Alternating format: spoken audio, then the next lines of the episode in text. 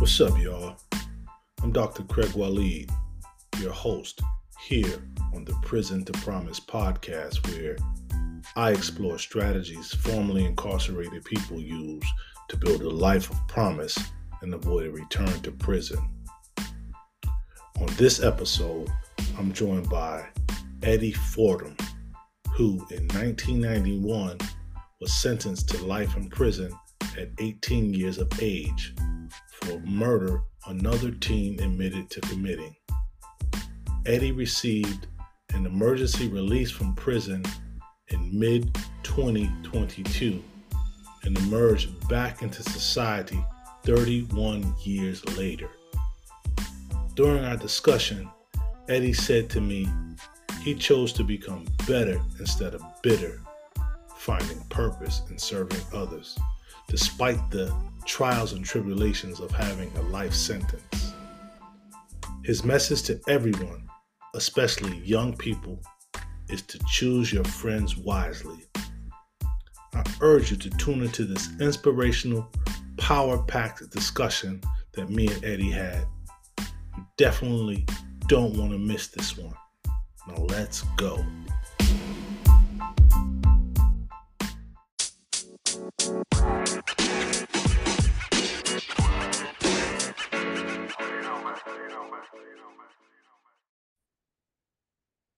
Eddie, what's up? Hey, Doctor Waleed, how you doing? Good, man. Thanks for joining me, man. Thank you for having me. Absolutely. And just, I guess, you know, out of respect for your time and um, my time, um, I like to just jump right in, man. And, sure. Uh, you know, perhaps just, this is my first time meeting you, and anybody that'll be listening to this, it'll be their first time meeting you. So perhaps you can just jump right in and um, tell us who you are and where you're from and what's your connection with carceral matters. Okay, so my name is Eddie Fordham. I am originally from Pensacola, Florida, where I lived until I was eighteen years old and one month. I lived with my parents there. Uh, we lived in a, a well-to-do neighborhood. I had a great education. I had parents who loved me. Uh, by all means, everything was on a trajectory of success for my life. Um, I didn't have to worry about anything. Unfortunately, I was um, I was one of those kids who uh, thought that it would be better for me if I uh, chose different kinds of friends than the ones that my parents wanted for me. And that pretty much is where my trouble started as a as a juvenile. I got in some trouble with the law. I had a few uh, skirmishes with the law when I was fifteen years old, and that basically emboldened me in my behavior. And I continued to make poor choices and friends and poor decisions that my mom and dad had warned me against.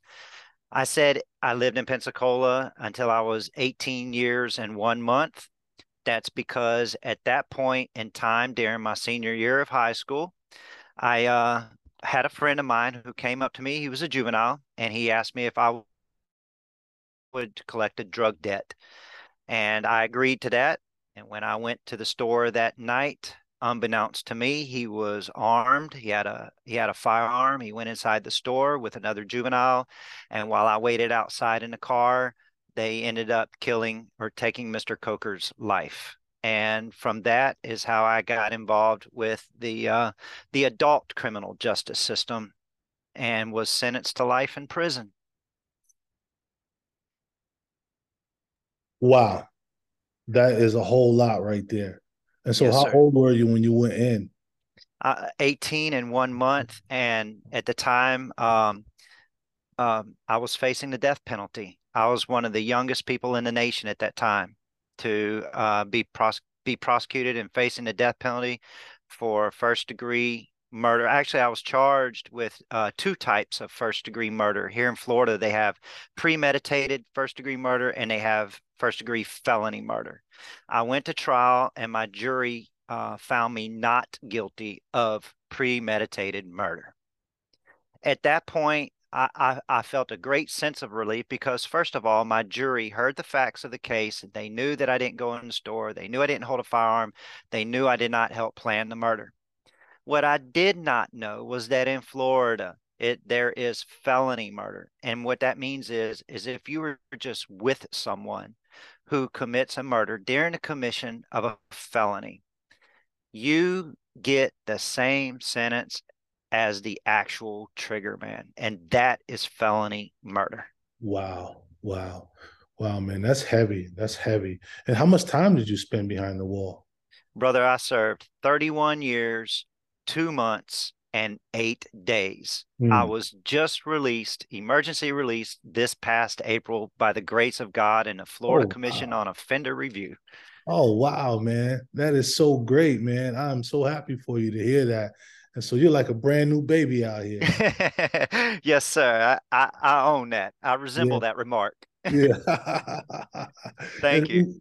And, you know, I don't use the video when I when I uh, upload the podcast, but mm-hmm. what I see in your background is this statement: choose your friends wisely. Yes, sir. Yeah, that is uh, heavy. I think uh, and, uh, a singer, she said her granny, it was Erykah Badu, she said her granny taught her to choose her friends like she choose her fruit, you know? Ooh. Yeah. Ain't that heavy? Yes, sir. Because yeah, we don't want to eat no bad food. No, and we don't want to, no fruit with bruises on them and soft spots mm. in it. Yeah. So that's, I love that, man. Can I bite on that? Hey, man, I just borrowed it from a singer, man, Erykah Badu. She said, my granny taught me this when I was only a youth. You Listen, know? this uh, poster that you see behind me, there's a story behind that. Yeah. Uh, um, Attorney General.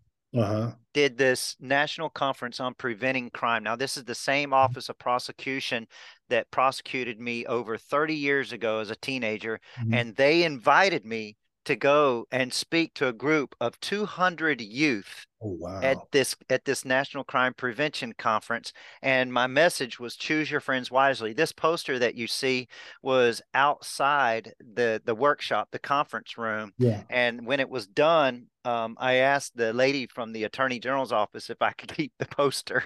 Right on, man. Right on. That is powerful, man. And then, you know, that that also is an indication of how you've come full circle. You know, absolutely. Did you ever think you were going to get out, man? I did. You know, I was just with my uh, my church pastor uh, on Sunday, and he brought me up on stage to share my testimony with our church. Mm-hmm. And he was talking about depression and and how to find purpose in your life to to rise above your depression or your sadness, your loneliness, bitterness, whatever it is that you're feeling. And he wanted to use my story to bring that to life for our for our church family. Yeah. And uh, he asked me that exact question. And my answer to it was, absolutely, I knew that one day I would be out, even though I had a life sentence. Mm-hmm. The only thing is, um, I didn't know when. Right. I didn't know when. Mm-hmm, mm-hmm. But I found that, you know, whenever I hit those states of sadness, loneliness, or yeah. bitterness or whatever, I, I I knew I had a choice. I could either be bitter or better. Yeah, I like that.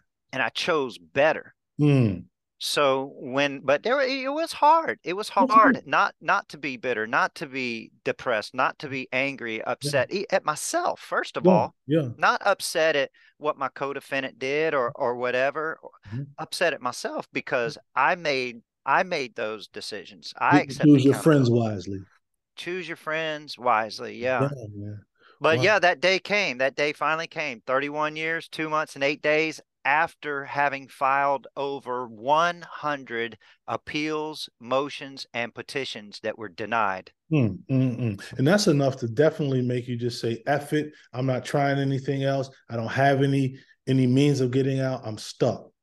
But it seems like you prepared yourself to get out. Yes, sir. It, it's so easy in the system to, to just give up on yourself. Mm-hmm. Um, but thank God I had family and a support network that would not give up on me. And I had a God that never gave up on me. My my Lord walked with me through that death penalty trial. And I found that when I was on my knees, that's when he was lifting me up. Wow, man. This is heavy, man. This is going to be something that will definitely help somebody who's listening to this story right now. You know, and what what what I think is is um It's consistent through many people's stories that you just shared is support. You had family. Sometimes people don't have immediate family, but they have some sort of community that believes in them and that's carrying them and pushing them behind them. And so, and also your faith. Those two yes. things are so important, but not just faith in, in, in your higher power, also that faith in yourself that I can do this. I know I can do this.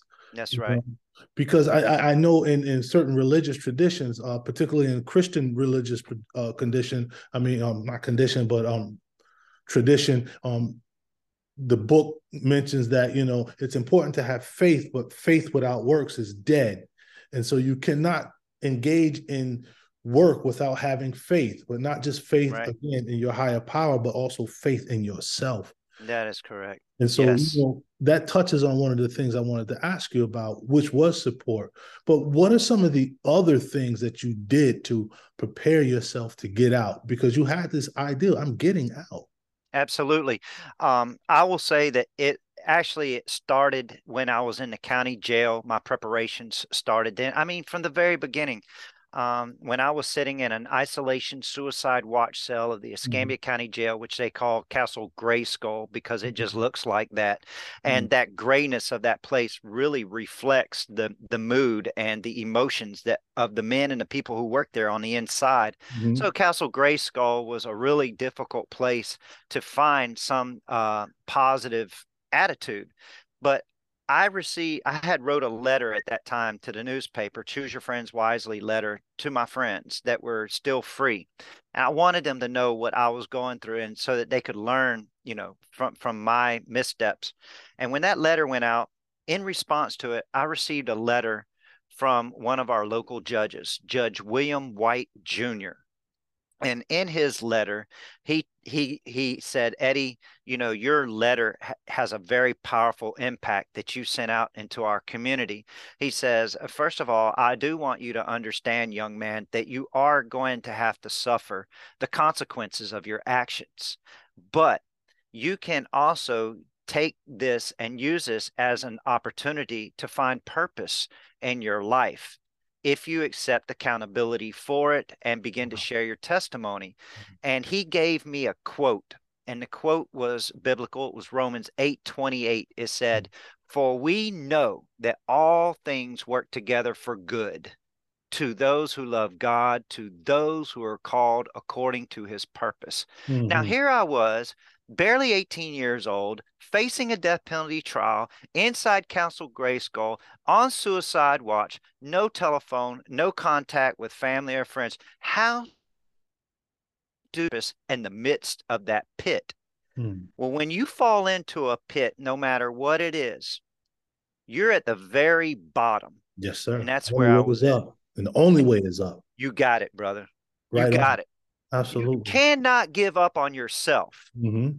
Whatever it is that you're going through, if it's addiction, anger, incarceration, a bad divorce, it doesn't matter. When you are at the bottom, mm-hmm. you said it. You're, there's only one way to look, and that is up. Mm-hmm. And I made a decision in that moment that I was not going to be defeated by my circumstances. Now, your feelings, your emotions, whatever it is you're feeling in those moments, those are valid. Because we're human beings, and that's how the mind um, the mind will take you mm-hmm. down those dark paths. Mm-hmm. But those situations and circumstances are not permanent. That's right, man. That is so true. You know, um, listening to you right now makes me think of this audio book that I'm playing for my son. I drive my son. He's ten years old. I drive him back and forth to school because he doesn't have a bus. And so right now I'm playing an audio book that um, I might mess up the title, but it's... Um, called Mental Toughness for Young Athletes.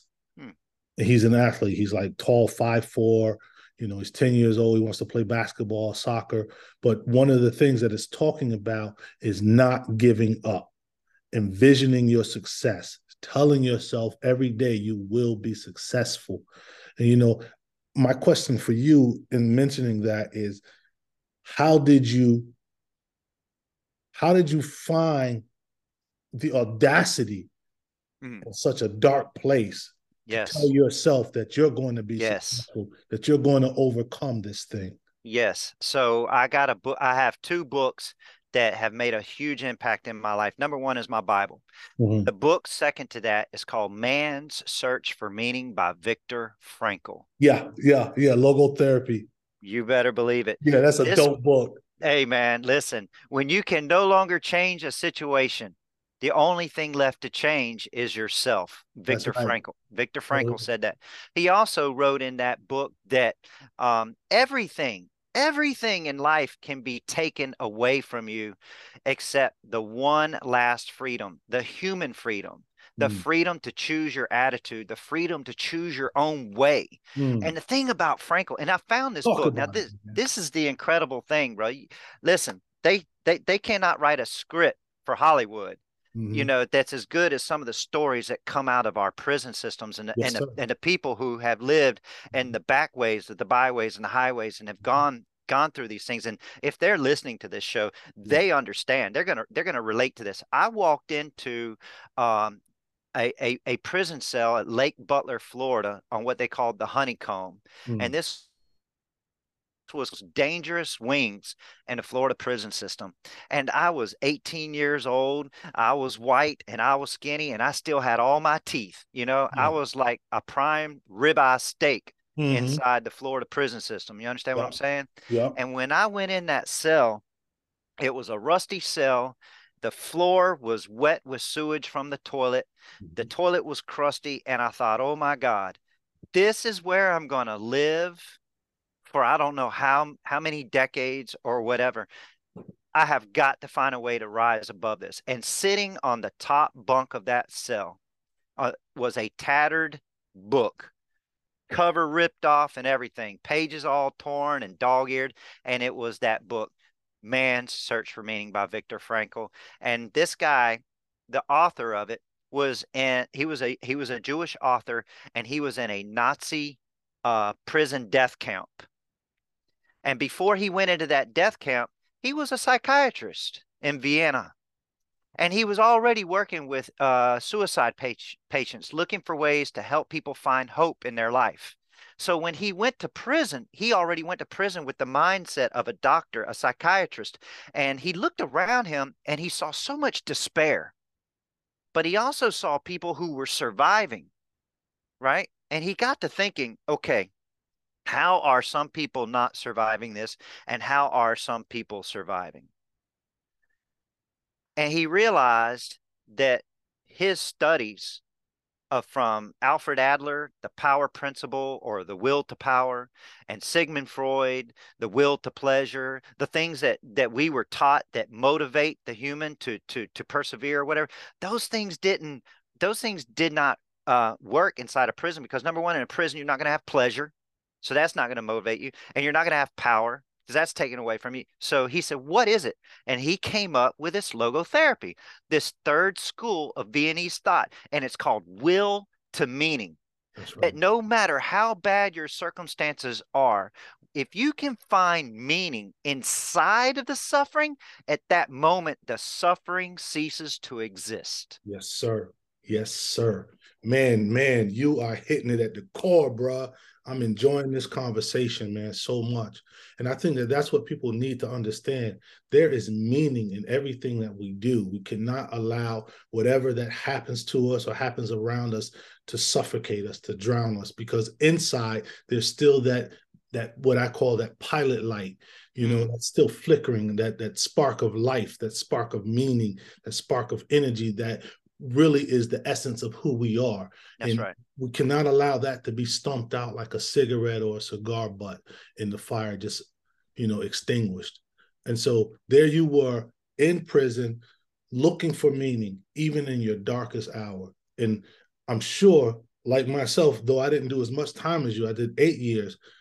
There were times when you're up, times when you're down, times when you're hopeful, and times when you were just like, what the hell, you know? Mm-hmm.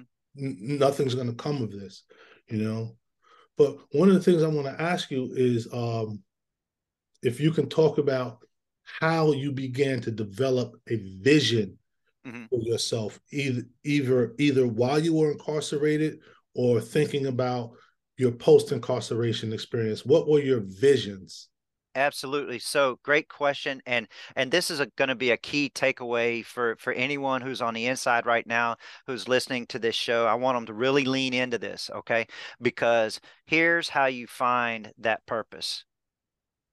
Begin serving others. The moment you start serving humanity, that is going to open you up to your greatest potential. For me, that's when I found myself. I started going down to the education building. I started tutoring guys with uh, Literacy Volunteers of America. I became a certified assistant teacher through the Correctional Education School Authority. I got involved in the chaplaincy program. I became an, uh, an assistant chaplain's orderly. And throughout my entire time in prison, I served, served, served, served, and it just healed my heart, my soul, my mind, and my spirit, and it gave me a wall of protection for the day when the walls came down and I was able to be free again. And through serving others, I was able to to meet other people uh, that I call my brothers and that I love them, mm-hmm. and and some of them are out now. Mm-hmm. Some of them are still in, but guess what? I go down every month to Everglades Correctional Prison to meet with my lifer brothers. Wow. I, I just came back from Miami a week ago, meeting with all of our parolees and our alumni. We had a really big reunion, like a family reunion. We yeah. we we have this this alumni system mm-hmm. now of lifers who came out of uh, the Doctor Regina B. Shearn Corrections Transition Program. Mm-hmm. And these guys, a lot of society doesn't know this. These are guys that did twenty-five, thirty-five, some even did fifty years in prison. And of the five hundred men that were paroled from that program, we have a recidivism rate that is less than one percent. Yeah, man. I mean, research shows us that people who do a gang of time typically don't go back. You know, that's true. Typically don't go back, be they twenty-five to lifers, lifers, or just done a gang of time. That's awesome. You know, one of the things that you just mentioned too is, you know, having this, this, um, I forgot the word you used, but, you know, when we have a, a cohort, so to speak, or um, a fraternity. Alum, the alumni. The alumni. So mm-hmm. I'm thinking about, yeah, you know, we are part of a, a unique fraternity, and that are, that is those of us who've been in prison, you know, yes. and those of us who are coming out of prison trying to do the right things for ourselves and for our communities. But I really am touched by your point of mentioning serving others, because mm-hmm. folks who are inside are probably thinking, how the heck can I serve somebody else? I'm in here suffering just like the next man. But I think you just pointed out, you know, some good ways of serving other people. And that's yep. pretty parallel with my own experience. You know, I spent time tutoring other people officially in the school building, mm-hmm. as well as unofficially on the cell block, on the yard, you know, and I didn't even realize it. I was acting as a counselor to people. Mm-hmm. You know, just listening to people, talking with people, didn't even realize what I was doing.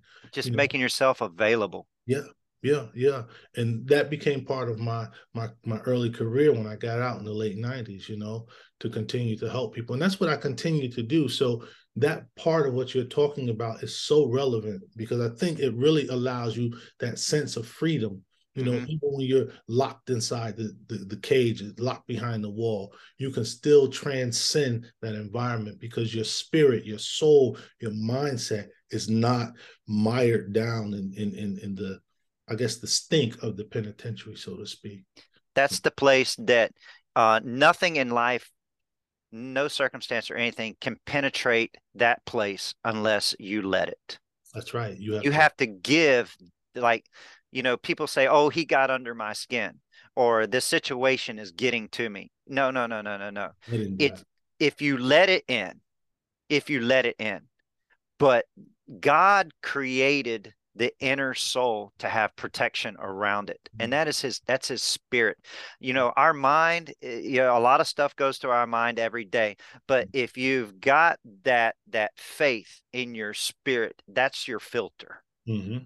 You know, that's what helps keep the negative thoughts out. Yeah, the negative thoughts are going to come through. Uh, the sadness, it's going to come through. But what we have to, I think it was uh, uh, Tolle. Um, He said that when those thoughts come through the mind, you must speak to them and you must say, you are not real. You are just a, a, a, a fake thing, a, a cartoon. You are not my reality. And then you remember that where your real happiness comes from are the things that are permanent. And when you say Tolle, are you talking about the author Eckhart Tolle? That's him, yes. Okay, yeah. Eckhart Tolle, who wrote um, Emotional Intelligence and mm-hmm. Social Intelligence. Yes. And these are powerful sciences too, emotional intelligence and social intelligence. And I really believe that these are the things that make us most successful, having emotional intelligence and social intelligence. You know, much more than any degrees we can have, much more than any money we can have. It's being able to develop relationships, sustain relationships with others and with ourselves. Absolutely. Absolutely. And, you know, you had, I want to speak to something that you said, um, you said that you did eight years yourself, and you said, well, that's not as much as you've, you've done, uh, Eddie, but let me, let me say this. Um, yeah, man, I did a heck of a lot of time, but anyone who has been behind that wall, I don't care if they were just in jail for a month or a year and a day or eight years, we who have been there know what it is like to have thing, to have everything just stripped of us, to have things taken away, and to live in that moment of, of shame. And yeah. we have, we come to that crossroads where we have to decide, are we going to let that define our future? Mm-hmm. Or are we going to go ahead and own our past and reclaim our future? Right on, bro. And you did that. Mm-hmm. I did that. The mm-hmm. people you've had on your show, they've all done that. And you know what? We have a strength. Those of us that have served time, we have a deep, deep strength. Mm-hmm. We are we are strong. Absolutely. We're not broken. We are stronger mm-hmm. in the broken places, as my friend Jeff Reuter would say. And I'm going to go ahead and give a shout out to Jeff. He's got a uh, YouTube channel called oh, Broken and yeah. and uh, Stronger in the Broken Places. Nice. I like you know? That. Yeah. Yeah, absolutely. Absolutely do so. Yeah. You know, if I could go back, you know, um, earlier, you know, you talked about your up, upbringing and how your parents um, planted good seeds, pretty much, it sounds like, and they wanted the best for you, um, but you made some bad decisions and you found yourself um, in the shit, pretty much, mm-hmm. you know, but I think about how um, feces oftentimes serves as the best Um, fertilizer for our seeds to grow in. Oh, yeah. And so the prison environment was the shit. It was the feces. You had found yourself in there. Mm-hmm. And it was probably during that time that those seeds that your parents planted in you began to germinate. Yeah. You know? And then that, I think, helped you take advantage of all the things that were already inside of you and the things that were around you. But unfortunately, some people don't have these seeds pressed inside of them. Mm. And I think about my own experience. I had very similar upbringing, except mine was a single parent home, but I had a solid community around me. And it wasn't until I was in prison that all these messages start coming to light, you know, and I started finding my way. Um, and where was I going with this? I can't really remember. Well, you're talking about how the prison environment is, is like, uh, like a bunch of crap, you know, yeah. and your, your seed is, is going to be like fertilizer to that seed. But you know what? Something else about the seed, mm-hmm. the seed has to die yeah. before it can sprout. Yeah. And so talking about us being that seed or the seeds that were put in us, we have to die to self. Yeah, man. Yeah, man. And I think Paul talks about that, you know, and he says, I die daily. Mm-hmm. And I think that that's what it's talking about, you know, that spiritual death, that emotional, egotistical death. I have to slay that every day so that my better part, that God-like essence that's inside of me, can shine forth. Because if that does not die out, then mm. the God that's in me cannot manifest itself. Come on, brother. You know Come on, brother. Yeah, Come man. on, man. I love it. Yeah, man. I'm really enjoying this conversation as well. Hey, that's going to preach right there. That will preach. Yeah. And so, you know, I'm thinking about, like, when I was in prison, that's when I got the most um, mentoring that I ever had in my life.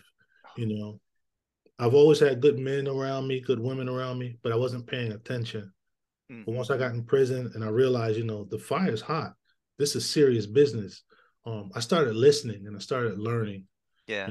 And I think that um, by doing this podcast, my hope is that I can reach folks, we can reach folks before they get into these situations where they're doing twenty years to life, where they're doing, um, you know, however much time, where they're facing situations that they'd rather not face. And so hopefully they'll listen up, you know. Absolutely. When I was, uh, so when I went in at eighteen, uh, the first camp that I went to was A C I East Unit, which they called Gladiator School mm-hmm. back in the day, mm-hmm. and it was one of the it was one of the roughest joints, um, mm-hmm. you know. And but I'm glad, in in a crazy kind of way, that that's where I went first, because mm-hmm. that's where I learned.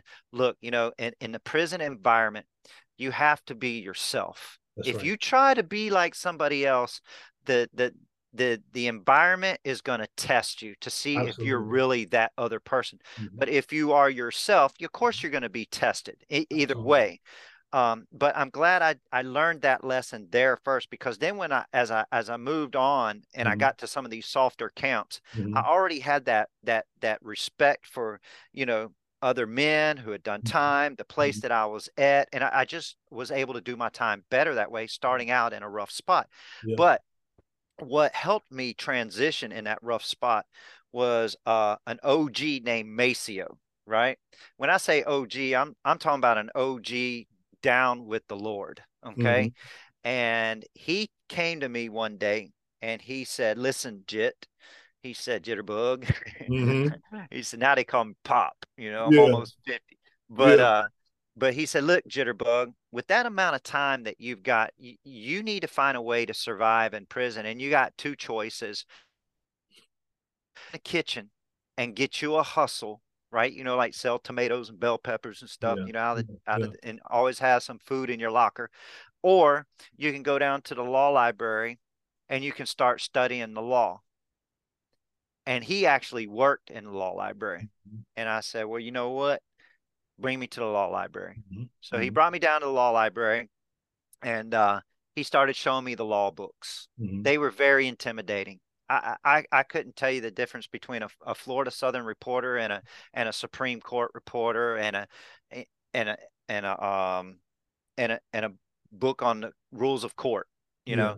Yeah. But he taught me how to hand those books out to people, yeah. and I learned familiarity Mm-hmm. with those books. Once I got to the point where I knew where all the books were at and, and what kind of cases, which was state cases and federal cases, then he sat me down and he says, I want you to start typing my motions for me. Now, he was real good with habeas corpus. Mm-hmm. And I said, okay. So I started type. He'd had handwrite motions, but he couldn't type a lick, you know, mm-hmm. but I did the typing for him.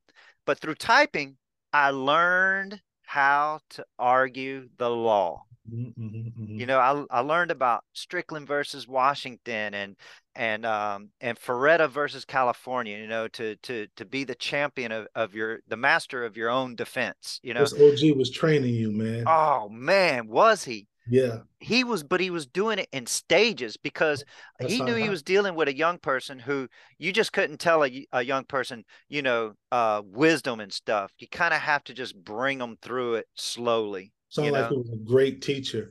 And he was. Know, that sounds so reminiscent of my own experiences, mm-hmm. except I was in the general library mm-hmm. looking at books on psychology and mm-hmm. history and trying to understand myself and my place in the world. And at first, these books were like just intimidating, but I kept pecking at them. And one of the librarians, he saw me. I used to read like Iceberg Slim and all these types of oh, books. Yeah. He got on me. He said, boy, you need to get on something else. Yeah, you know, man. You start reading about yourself, about your history, about your people, about psychology, sociology. Right. And he started just feeding me little books. And I started getting the fever, you know, and I was like, yeah. give me another one. Give me another one. You know, until I started getting books from other prisons and other community libraries until I almost burnt them out.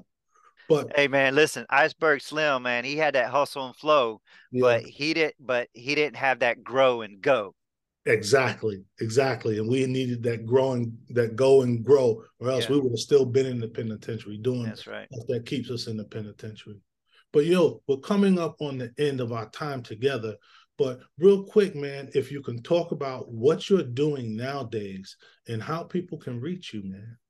Okay, so right now, uh, um, I'm working at a, at, at a at a highly functional food bank called Feeding Tampa Bay, mm-hmm. and we are helping to bring uh, food to people who need it in the Tampa Bay area. Our goal is, is that no one in the Tampa Bay area goes hungry by twenty twenty-five. Mm-hmm. Uh, that's my job. That's mm-hmm. what I do. Mm-hmm. Um, I also travel to Tallahassee for parole hearings for my brothers that are still on the inside who need a voice, because the way that parole works is if you don't have someone to speak for you, okay, you can get passed over. And for my brothers that are in their fifties and sixties, you know, to get passed over means not having a parole hearing for like another five years. And that yeah. could mean a, a death sentence to someone on the inside. Mm-hmm. So it's important for them to have that voice up there. So I'm, I'm traveling. Matter of fact, I'm traveling to Tallahassee tomorrow uh, to speak on behalf of some of my brothers. Right on, um, man. That's dope. Hearings already. Yeah, I've been to five hearings already, and four of them have been granted the grace of parole who had life sentences. Wow. In addition, I go back to the prison and I speak with the men to bring them uh, words of encouragement and motivation. And I also, as you know, like with this poster, I have my Choose Your Friends Wisely. Uh, out. I've been to the Boys and Girls Club and have also given my message there, Choose Your Friends Wisely. Um, so yeah, I'm just trying to stay involved, and I wear this thing. I don't know if you can see on my, That's on it. This bracelet, it says free to serve. Okay. And so still serving people, man. That's it, brother. Yeah. Yeah. That, that, that, that is dope, man. And so how can people reach you, man, if they want to reach you? Okay. So my, my I G, my Instagram is Eddie dot Fordham, or they can just find me on Facebook, Eddie Fordham. I'm on there. Um, I'm also, um, I'm working on getting a website up and running for a book. Say that again, you're getting a website up for?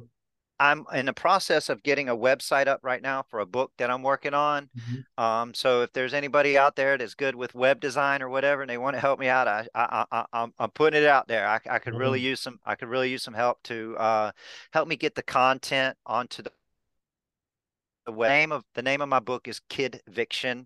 Uh, it's a teenager's journey from prison to purpose. Nice, nice. That sounds very similar to uh, the podcast here, Prison to Promise. Yes, uh, I've also written a book called Prison to Promise, a awesome. Chronicle of healing and transformation. You know, yeah, so man, yeah. your first your first show was about. Say that again. We lost you. Your, your first your first show, your your your first podcast from Prison to Promise. Was yeah. your story.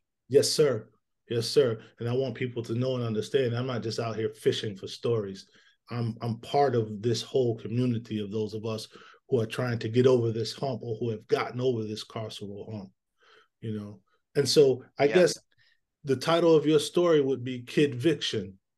Kidviction, yes. Mm-hmm. And what was the, the, the subtitle again? A Teenager's Journey from mm-hmm. Prison to Purpose. Mm-hmm. And so, you know, I'll probably use that as the title of this podcast. That's dope. That's dope. Right. I'm going to do that, brother. Yeah. Do that. And um, in closing, if there was a young person coming up behind you or an O G like you and I are now getting out, what would be some wisdom you'd share with them?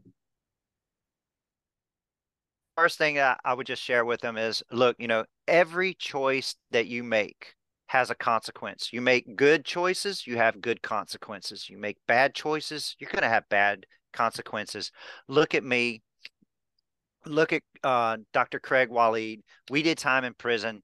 Why? Because we made somebody suffered those consequences. But just remember, young man or young young lady, you're going to make some bad decisions in life. Okay, it happens. But the important thing is, is that you find a way to rise from it. Listen, if God will lead you to something. Right on, man. I appreciate that, man. And with that, man, we're going to call it a wrap. Okay.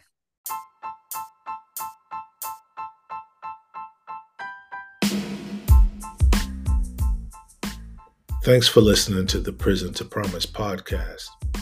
If you or someone you know would like to share their story on this podcast, please shoot me an email at d r craig waleed at gmail dot com.